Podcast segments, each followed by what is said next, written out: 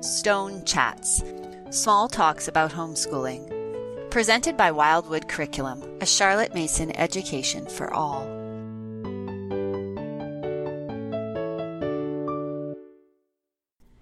Today we continue with part two of our chat with Rihanna Goss from Solfa Sofa about singing with our children. Do you have resources Mm-hmm. that we can give to people, either paid ones, sequential ones that Mhm. are accessible to people who are not music teachers, Yes. who don't have that background training, or if they're free online? My website is free. Mhm. Uh, the Children of the Open Air, she has lessons that are free on YouTube. The Sing Solfa, I actually helped Jesse write the very first unit, and life just got crazy with both of us. So we started doing our own thing. And so that's when I started Solfa Sofa. Oh, so in elementary, my kids, the intervals that my kids loved when we would sing So La and Me. And what I like to do also with students is I will just do a hand sign. These are Curwen. Curwen developed the hand signs, so we can give credit to him on the hand signs. What I do with my students is I won't sing. I want them to, in their mind, figure out after I've given them a starting pitch. Like if I say do re mi fa fa so, they know do. So this is so, and I did so la me salami. Ew. they would laugh. And then the other one that I think is really funny is if you go from so to fa, so fa. It sounds like sofa. Mhm. So that's why I was like, oh, I'll make the website Solfa Sofa. So And, is it uh, solfasofa.com? No, it is dot wordpress.com, I think. It's a WordPress free. It's all free. It's yeah, I don't Okay, I'm not gonna is. pay to have hosting fees and make people pay me or anything like that. So so they're just the drill, just the exercises. It doesn't I would encourage moms, don't make just that your music lesson. You know, make it a five minute part of your music lesson, but also teach the folk songs. Teach the foreign language songs. Like in like you've noticed that in the forms in the programs, they did. They learned foreign language songs, and there are a lot of great resources by form of some different foreign language songs. Like for maybe form one, you could teach Frere Jacques um, or Au clair de la lune, and have some French songs that are very that are nursery French songs that are easy. So you have um, the Children of the Open Air. You have Mhm. yours. Do you have for people who want a complete? Yeah, it, it can get pricey. You know, Yeah. like what I was saying, as a music teacher in the public schools, you know, we have money for curriculum. Right, So, they would invest in it as yeah, curriculum. yeah. So the John Feierabend curriculum, I would suggest.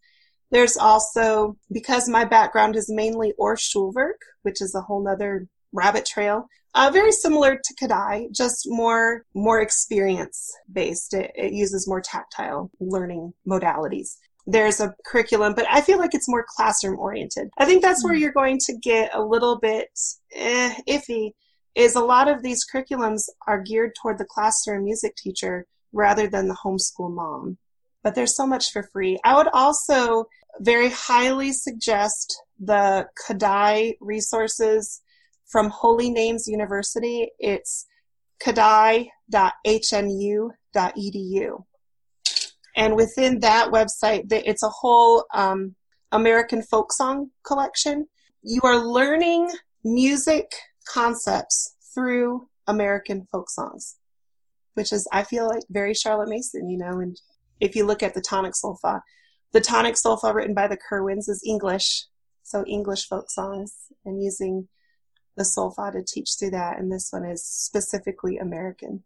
Right, and Kodály was specifically Hungarian, so it's Mhm. not. Um, you would go with whatever your folk songs are, right? You Yeah. would find. You'd probably want to look for Kodály resources for your particular language. And there are, yes. Um, so the Kodály branch or association is actually the acronym OAKE. But actually, I think that might be for America. But I know that there is international because Kodály is in most every country. So here's another question for you then. You gave us this website with the um, teaching singing through the folk songs, the American folk songs. Would you recommend then that for your, your kids that, that you're teaching them music, that you only teach or you only have them learn these particular folk songs to teach music or Oh, no. interspersing with the other? No, I, one of the principles of music educators is exposing children to all cultures of music. So, I mean, that is a whole another section of your music lessons. I'm saying if you're teaching them how to read, sight read music and learn solfa, that you can do that through American folk songs to be fun. You could do it through drills. You know, if you're teaching a Hindu, Hindi folk song, you're not going to be able to use solfa to learn that. So that's going to be more, and even Eastern, like China and Japan and Korea. As a music teacher, if you're getting a curriculum, it's going to have multicultural songs and lessons in it, which I feel like is very beneficial to a person, you know, and even Charlotte Mason would agree. In volume two, she talks so much about having empathy for other cultures and other languages and why we should teach our children other languages so that they can relate to other people. Right. Did you have any any comments, Jennifer, Miriam, Crystal? No, I'm just on the Kodály Society of Canada website looking at all their Canadian folk song resources. So And I, I do have a Canadian friend that is a great resource for everyone because um, she's very popular in America as well. Her name is Denise Gagne, G A G N E, and her curriculum is called Music Play. In fact, actually, that gives me that. I think that she at one time was developing something for a homeschool track. So you might want to look into that to see, and I can as well. Music Play is her curriculum and her name is Denise Gagne, and she's from Canada. Oh, good. Um, I know Crystal is developing a curriculum right now. She has preschool and two levels. Two levels, right, Crystal? Yes. Yep. And your plan is to eventually get five or six levels. It's it's ever evolving. I'm still kind of open to to where that's going to go. So far, we don't know yet. um, yeah, it's a, the primary level and the level one. The one that's already the level one is introducing the solfa, um, just kind of orally finding them within the songs. Mhm. And what I'm currently working on right now is it's the next step would be rhythm, and then after that, then kind of bringing it all together to where the actual notation is introduced. So kind of it's really gentle. It's very different, but the approach that I'm going for. it's a whole different approach, but with very deep roots and honoring of you know the way that I was taught, With which was yeah, it was very strongly rooted in Kodály. And actually, um, Brianna was mentioning Dalcroze earlier. Dalcroze was really a very big part of my education as well. So it's and Dalcroze was basically just really incorporating movement and learning music through how you feel it through your body. Yes. So I love that. I I'm very physical. I remember in one of my first music education courses in college of how they kind of gave an overview of every one of them. And because of my piano background, my mentor said, Oh, Rihanna, you should study Dalcroze, you know, with your piano background and everything that, that would fit you so well. So I've done a few um, workshops on Dalcroze, and I do. I love it. We bounce a lots of balls. So, Miriam, did you have any questions or? No, I'm just super excited to check out all these resources. We've been using the Children of the Open Air this year. Have you found that easy to use? I haven't. I looked at it last year, but I haven't actually used it at all. Yes, I I think- think, I think so. Both both of my children like it. Usually my son, he's not huge on music. He likes to sing, but not as a as a lesson. But he, he has been liking that one. Oh, that's nice. I think when I looked at it, I think there's only one or two videos up, and then I just kind of forgot about it. Oh, she has a lot. Yeah, she, She has, has a lot now. a lot of videos. Yeah, yeah. And I, I, what I should do is I should take the time to look at Heather's videos and be able to say, well, hey, these are the concepts, and she follows a very Kodály sequence like I have on the Solfa Sofa. So if you wanted to use the drills and exercises on my blog, in addition to the songs that she's teaching through the lessons on Children of the Open Air, she hasn't gone any farther than what my Unit 2 is, I'm pretty sure. Because she Oh. focuses on just so, me, and law for quite a while. I even think like her unit two is when she first introduced Do or something like that. So, I mean, if it says anything in kindergarten through fifth grade, as far as the solfa goes, my kids could sing low so, so, do, and then follow all the way up in mostly steps or skips, not a whole lot of big jumps of intervals, but nothing, nothing really in minor. In my curriculum, I did have to teach minor, um, but it was more of a rote thing and it was more of an ear thing for them to be able to distinguish between a major tonality and a minor tonality. I feel like if you really spend a lot of time with your kids from kindergarten to fifth grade, developing a really good foundation for them with some of these resources that we've mentioned, once they're in the higher forms, find a choir for them to get involved with. A mm-hmm. lot of big cities have choirs, and in a choir, they will learn more of this theory and singing that we've talked about that would be in the higher forms of the PNU. Oh, that's a good idea. Yeah. So, how far were you actually able to take your students? Your when the students would be fifth, you said you went through fifth grade, right? hmm Yeah. How far would the majority of them have gotten to? They By the would have time- done the whole diatonic scale. Okay. and um, and they would uh, have been applying those principles to the recorder. I'm a big recorder person. Orff Schulwerk was very big on recorder. So when they got to third grade, I started using solfa and the recorder together. So they were reading music and they could sing it and they could play it. Um, and then rhythms. You know, we didn't talk a whole lot about a rhythm, but let me give you a distinction between Kodály and Curwen. With Curwen, they notated the rhythm with these parentheses and colons and just dashes. And I was like, why are they doing that? Just that makes no sense when you take it to traditional notation. And uh, Heidi Bushback at Miss Mason's Music actually said that the reason was is because of typewriters. We have computers now. We have Oh. notation uh, fonts. You know, you can actually download a font to write out rhythm. The difference with Kodály is that if you were to if you were to look at a song, here's a Kodály notated song. They use stick notation. So it it's not like colons and parentheses. It actually looks like the stems of a note. So if you have a quarter note, it's just a line. If you have two eighth notes, it's a beamed it's two beamed lines. So it makes more sense when you're taking this concept of teaching solfa to actual notation and reading music.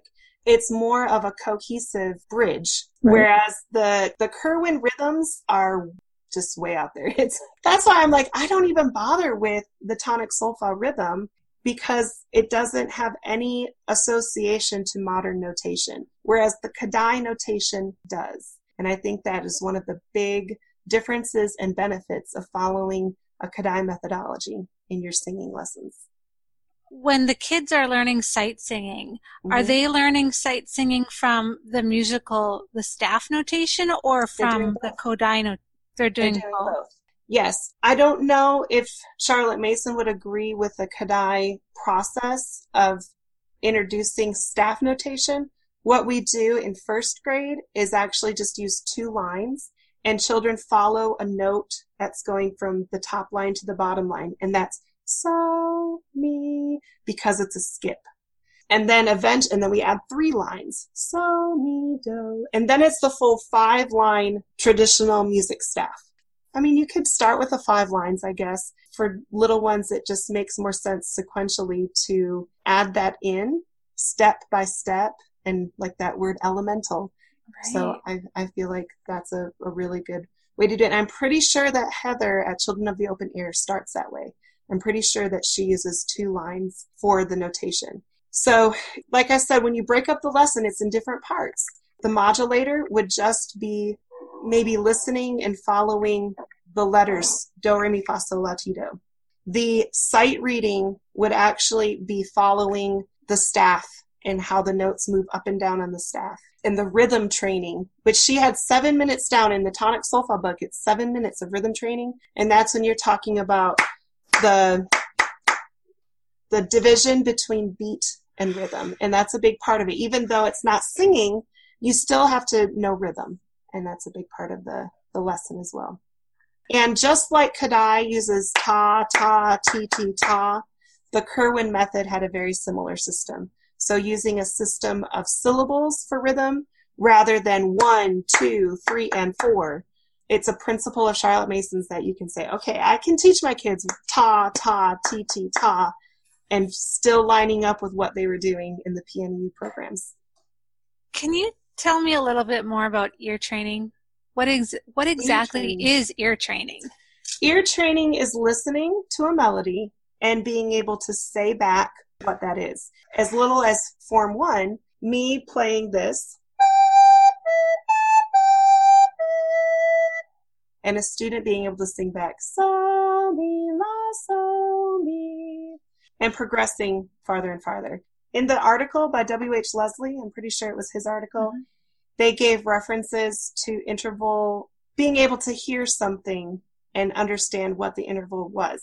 Nowadays, we have references like all the ones that he listed were obscure English folk songs and hymns of the Church of England that I don't even know. Right. But if I were to hear this,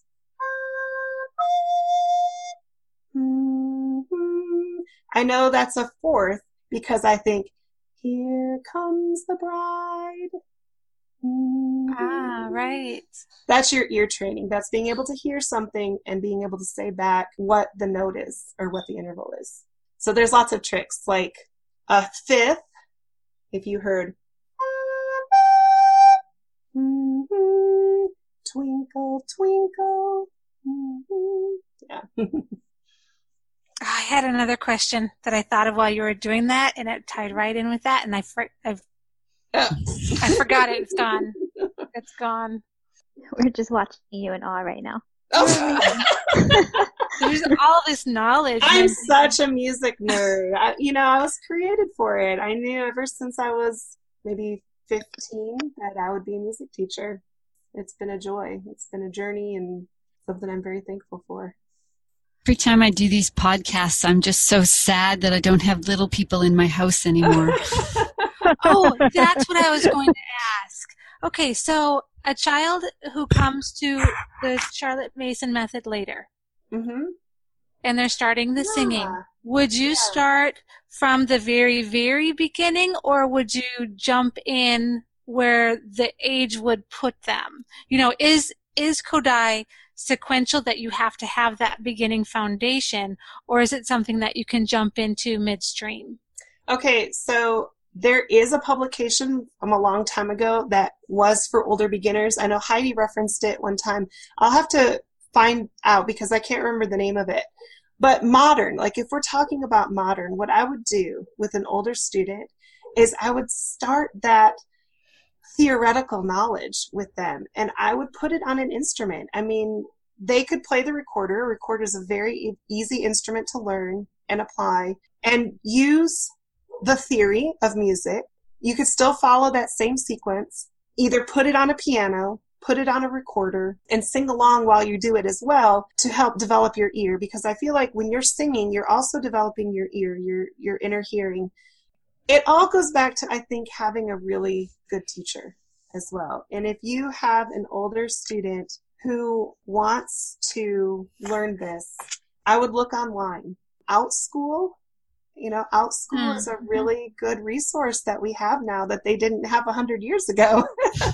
and we didn't have it three years ago. Yeah, there are passionate music teachers that would love to help a student grow. If you don't feel like you have the confidence to help your older student, so I would just seek out those teachers that would be able to help an older student. You know, they don't want to sing Lucy Locket lost her pocket, but they might enjoy the song get ready for this dun dun dun dun dun dun dun dun dun dun dun dun dun dun you know they could they could learn the solfege to that because it's just a, a few pitches a tone set so I noticed there you said solfege, and you said, mm-hmm. mentioned that earlier, but we've also been talking about solfa. Is there is it the same or is it a different?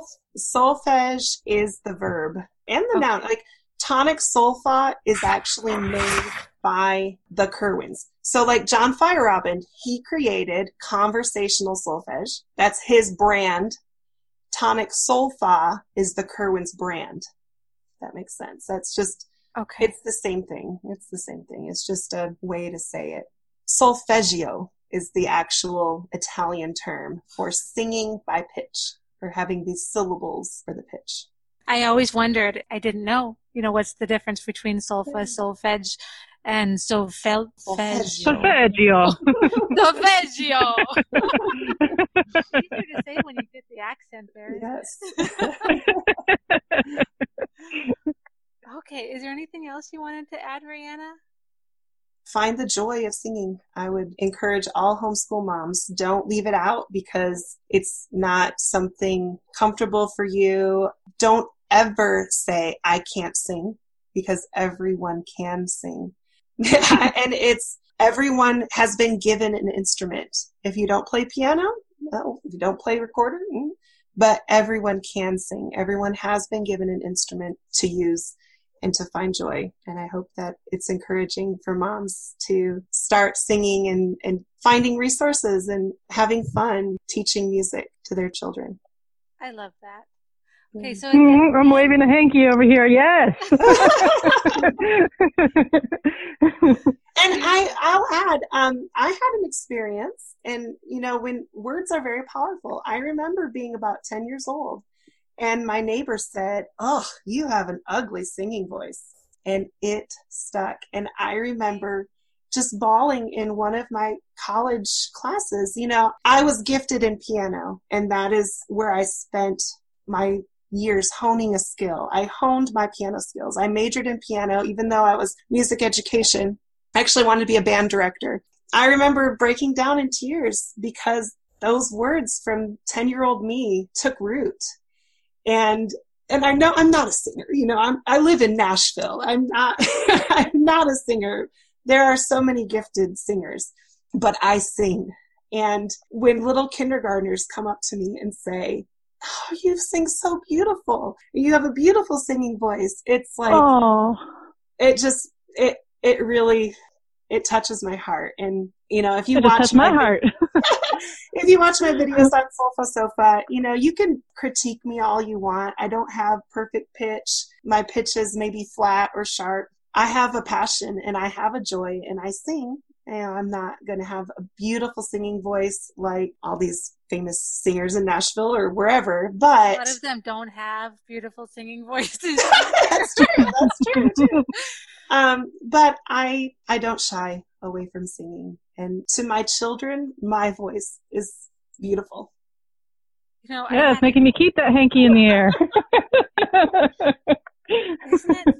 You know, looking at it as an adult, and it, it's strange how those words hurt Mhm. children and stay with them so much. I had a really Yeah. similar experience, but it was flipped. So my sister, my older sister, had gotten private cello lessons for years and she had wanted to change to the flute. They let her change to the flute. And then when it was time for me to have lessons, because we started band in fifth grade is when we had the option. And I came home and I told them my, my parents that I wanted to play whatever instrument it was. My dad told me no.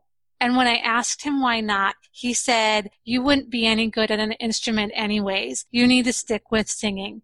And for years, well into adulthood, I Mhm. just, I knew. I knew I would not be any good at an instrument. And I remember somebody asking me why I never played an instrument. And I said, well, because I wouldn't be any good at it anyways. I sing. I don't play an instrument. Mhm. And it wasn't until I was in my 30s and I was actually teaching, well, gosh, I guess really in my 40s because of my youngest daughter now. When I started to learn how to play the penny whistle for the Charlotte Mason thing, Mhm. and I realized that him saying that was his issue. It didn't mm-hmm. have any reflection on me because mm-hmm. I was able to play and follow the lessons. And I think that's just, we have to watch Yes. what we say to kids Mm. because they don't have that filter to be able to say, no, that's not true. I could learn that if I really wanted to. They Right. take what other people say as, this is somebody else saying this and they can see me in a way that I can't, so they must be mm-hmm. right. Homeschool yeah. moms. Positive. yeah. Positive, positive. Right. yeah, I believe in the beauty of your instrument. I've I've yes. taught so many students. I teach private voice lessons, and I've had students of so many different abilities, and I try to explain to them that your voice is an instrument, and yes, different people are born with different instruments. So maybe you were born with a a student violin, and maybe somebody else was born with a Stradivarius.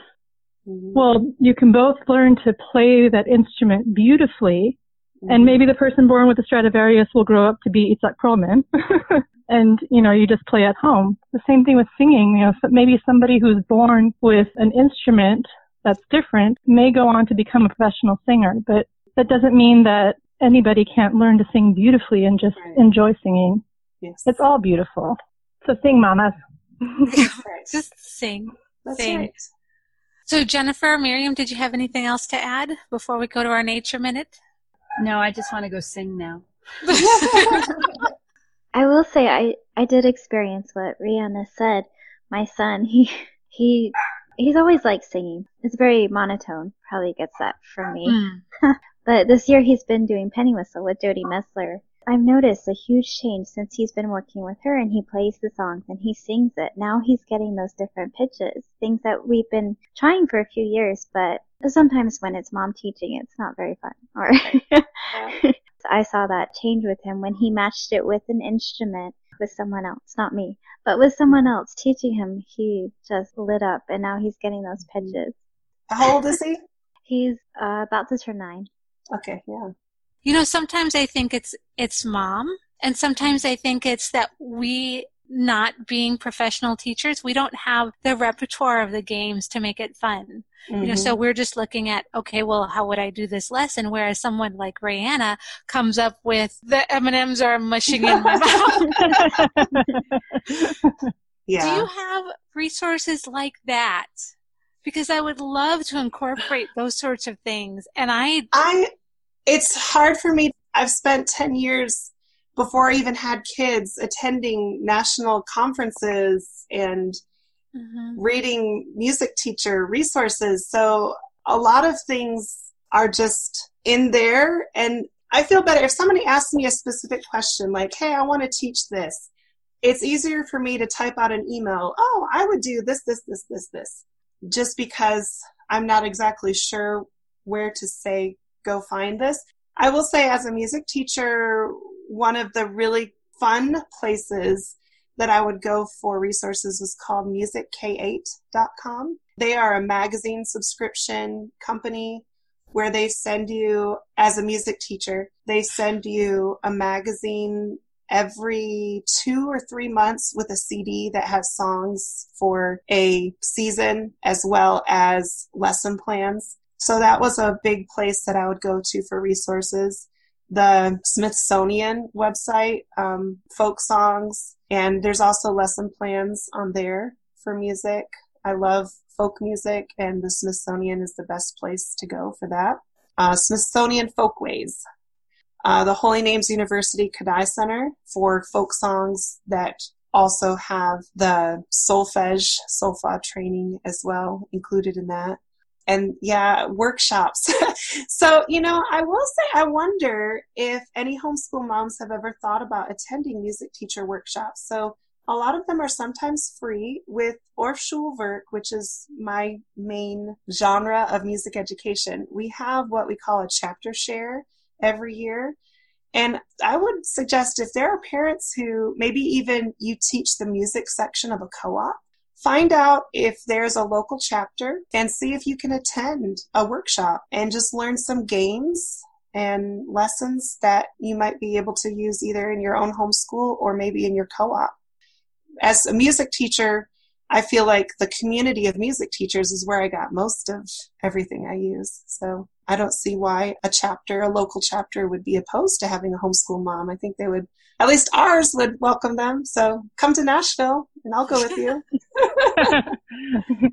All right. Well, thank you so much, Rihanna. It was uh, it was wonderful having you on. Thank so you at the, at the end of every podcast, um, or most podcasts, we do what we call a nature minute. And we go around. And since uh, completely putting you on the spot, Rihanna and Crystal, so if you want to opt out, that's fine. Um, but we just talk a little bit about what's going on outside our door in nature. So oh, right now, everything is in bloom where I am. I live in the desert. We have had so much rain this winter. Um, just, mm. gosh, I don't even remember having not only this much, but this frequent. Pretty much every week to two weeks, we've gotten rain, which is a lot even for us. So today we were out on an adventure and we found a whole bunch of tansy, which usually I only see little bits here and there. But there's also a new plant that I've lived here for 15 years and I have never, ever seen before. And I remembered when I was looking at it, reading that in the desert, there are some plants that can be dormant for even a hundred years wow. because they're waiting for those really intense rainfall seasons to sprout. And I, I'm wondering if this is one of those or if this is just some invader that's come mm. in and taken root in the more rain that we've gotten this year. So that's mm. one thing that I definitely need to look up. That's did my. take a picture? I did not because I am trying to develop my visual memory oh, and then draw it when I get home and see what parts don't I remember now? And so then I'll go back out tomorrow and fill in those blanks because that helps develop that memory more than yeah. just taking out my phone and snapping a picture and forgetting about it. That's awesome. Yeah. Jennifer? We have melt here. It's above zero today. One degree Celsius. so there's little trickles of water starting to to move and the snow is shrinking and yes, I'm so excited. That's my nature minute. Well, I just oh. got back from a nature weekend with my daughter. We went to a farm, and I can give two examples and tie them into music. So, the farm we went to is a donkey farm, and my daughter, when we were driving there, she said, I can't wait to see the donkeys because I'm going to sing our folk song. Uh, Sweetly oh. sings the donkey at the break of day. If you do not feed him, this is what he'll say. Hee-haw, hee-haw, hee-haw, hee-haw, hee-haw. Hee-haw, hee-haw, We did. And the first thing we did when we got to the farm is she sang to the donkeys. And then uh, Miriam and I are in the uh, Coyotes Guide. And I think Jennifer and Marjorie, you guys are in the Coyotes I Guide too, group yep. too. And uh, so I led a hike this morning on the property of the farm. They have um, five acres of farm, which has chickens and donkeys. And then across the street, there's 11 acres of hiking trails. And so when we were getting ready to go on our hiking trail, uh, I've adopted a song for all of our hikes. And this is part of the Coyotes Guide. They love to have some sort of a ceremony expectation. You know, when you gather together, just having that solid, we're together, we're doing this together, we're going on adventure. So here's my song, and you're free to use it with your groups. In nature's four seasons, there's plenty of reasons to strap on a pack and go out to explore. We'll gather together in all kinds of weather and search for adventure wherever we go. Alive, alive, oh, alive, alive, oh. We'll search for adventure wherever we go. Oh, I love that. Go ahead, girl. And you said you had another one, Rihanna. You said there were two. That was it. The sweetly sings the donkey. Oh, the sweet and that. oh, I love that. Did you have anything, Crystal? Uh, well, that's interesting because I kind of have the opportunity to see both of what you guys got to experience in your own world. Um, maybe not the melting of the ice that you have, Jennifer, but uh, we live on a ranch, and our ranch is in the middle of the desert, a little bit further west than than your desert, Marjorie. Yep we have a lot of fruit trees on the ranch and they're all all of the buds are just starting to explode. And all of the flowering trees are just completely flowering. But then also on the outside of the ranch there's so much green in the desert. And if you go to the edge and like peek over the fencing you could see that all that green is budding as well. So it, it's going to be a super bloom of wildflowers that i don't even know what it's going to be because usually it's so dry so that, and then of course, you know, all the baby animals, so many little birds. It's such a neat time of year. I love spring and I love autumn. They're my favorites. Me too. You know, I also wanted to mention really quick the Coyotes Guide group that Rayanna was talking about. That is a Facebook group where we are discussing and reading through Coyotes Guide to Connecting with Nature by Jon Young. We talk about that book frequently actually on the podcast. Um, but that's just search for, I think it's just Coyotes Guide to Connecting with Nature study group on Facebook. Is that right, Rayanna? So, yes. Mm-hmm. Yeah. Okay. Yeah. So, Miriam, your turn. It's finally, finally warmed up here. We've had a break from the rain. Today we went bike riding, and right now they're out. Uh, my two are outside. They're making leprechaun houses. They're hoping to see a leprechaun tonight. But everything is also flowering here, and in the valley we get a lot of the pollen and the allergies are starting early this year. My daughter and I have been uh, coughing and hacking. but the flowers are beautiful. And there's this, this one tree in our old yard and it always has the prettiest. They're, they almost look like white cherry blossoms, and they always flower the week before my son's birthday. The week of his birthday, they all have fallen, and it's like snow on the driveway. So we, they look, and that, that's how they know that his birthday is coming up. Like, oh, it's the trees. Oh. It's almost time. Does that happen the same every year then?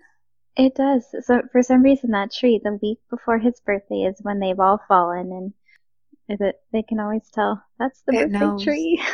it knows. That's the birthday tree. Oh, that's wonderful. Aww.